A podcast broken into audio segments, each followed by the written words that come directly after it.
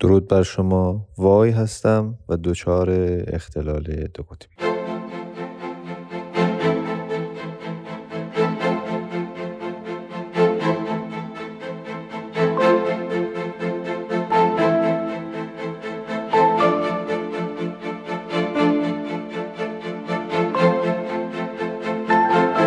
امروز می‌خوام در مورد خشم مقدس صحبت بکنم و در واقع در این باره می‌خوام در واقع اطاله کلام بکنم در واقع حرفم رو به درازا بکشونم و حرف دلم رو بزنم. خب لحظات سختی است در تاریخمون در تاریخ معاصرمون در واقع. این اعتراضات نسبت به سیستم حاکم و در واقع این پادشاهی موجود. فارغ از اینکه بخوام یک حرفای سیاسی بزنم و نمی‌دونم فتوای سیاسی بدم و اینها می‌خوام در واقع نگاه یک دو قطبی رو نگاه یک فردی که در این میانه در میانه این همه دعوای سیاسی دعوای اجتماعی و تغییرات اساسی گیر کرده و هر فیست او را در میان حرف بزنم. پنهان نمی کنم که من خب گرایشات آنارشیستی داشتم در واقع با خواندن کتاب های زیادی در مورد آنارشیسم و در واقع پیرو مکتب آنارشیست بودن گرایشات انقلابی هم داشتم ولی الان نمی‌خوام در مورد این چیزا صحبت بکنم یا چه اشاراتی می‌کنم. در واقع در مورد خشم می‌خوام صحبت بکنم. در مورد اینکه همه مردم از این سیستم از این از آنچه که میگذرد خشمگین هستند ولی خشم بچه های دو قطبی بچههایی که درگیر داستان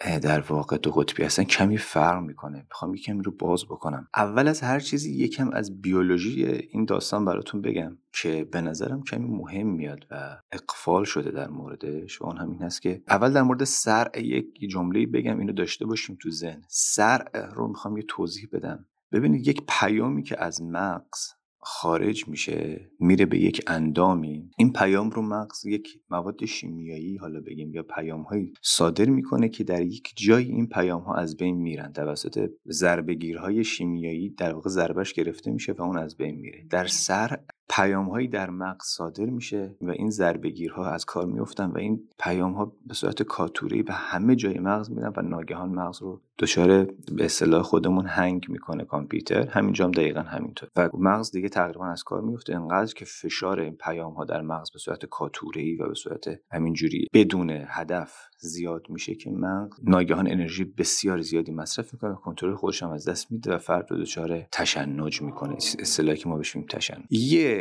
اشل کوچکش رو در مورد OCD داریم. یه اشل بسیار کوچکی هست از این قضیه که شما نگرانی هاتون نگرانی های بیشتری تولید می‌کنن و این باز هم نگرانی تولید می‌کنن این چرخ ناگهان انقدر زیاد میشه که یک لحظه زندگی روزمره یک فرد رو مختل می‌کنن. این همون وسواس فکری هست که تقریبا میشه گفت یعنی من حالا خیلی مطمئن نمی‌تونم این حرفو بزنم ولی بیشتر بچه های دو قطبی دوچارش هستن. خشم هم خشمی که وارد سیستم در واقع بچه های دو قطبی میشم از همین نوع هست. یعنی این خشم خشم تولید می‌کنه ولی ناگهان به یک حالتی می‌رسه که از خود بیخود میشه و ممکنه کارهایی بکنه که و یا کاری بکنه که در واقع دیگه هیچ مبنای اقلانی نداره و از خود در واقع بیخود شده. خب اینو گفتم. اینو تو ذهن داشته باشیم. دوباره برمیگردم عقب. یک داستانی می‌خوام تعریف کنم و دوباره برگردم به همین. جرد دایموند تو کتاب اسلحه میکروب فولاد. داستانهای زیادی تعریف می‌کنه من جمله یک تکه داستانهایی میگه از در واقع سکونت انسانهای اولیه حالا اگه اسمشون بذاریم در جزایر پولینزی یا همون اقیانوسیه خودمون. جزایری بسیار دور از هم بسیار هزاران کیلومتر دور از هم ولی اینا سکونت داده شدن توسط انسانها یعنی ساکن شدن انسانها در اونجا به طرز فوق العاده عجیبی. شما فرض بکنید با اون امکانات بسیار مبتدی انسانها می‌رفتن یک جزیره رو تسخیر می‌کردن ساکن می‌شدن و اون جزیره حتی کامل نشده یعنی تسخیر کامل نشده یه عده تصمیم گرفتن که حالا باید جاشون عوض بکنن برن یک جزیره دیگری رو یک جای دیگری یک سرزمین دیگری رو تسخیر بکنن. این از این نظر فوق العاده و عجیب هست. نه اینکه در مورد صرفا این جزایر عجیب باشه کلا این خاصیت انسان هست می‌خوام بهتون بگم. این ماجراجویی این احساس کشف کردن این از خود بی خود شدن این ورای آنچه که ورای آن محدودیت های خود رفتن خیلی عجیبه. یک سری انسانهایی با زن و بچه حالا فرض بکنید حالا ما نمی‌دونیم زن و بچه موقع چه مفهومی داشته. سوار یک سری قایقهایی می‌شدن که معلوم نبوده تا اصلا دو روز دیگه زنده بمونن یا نه. می‌رفتن و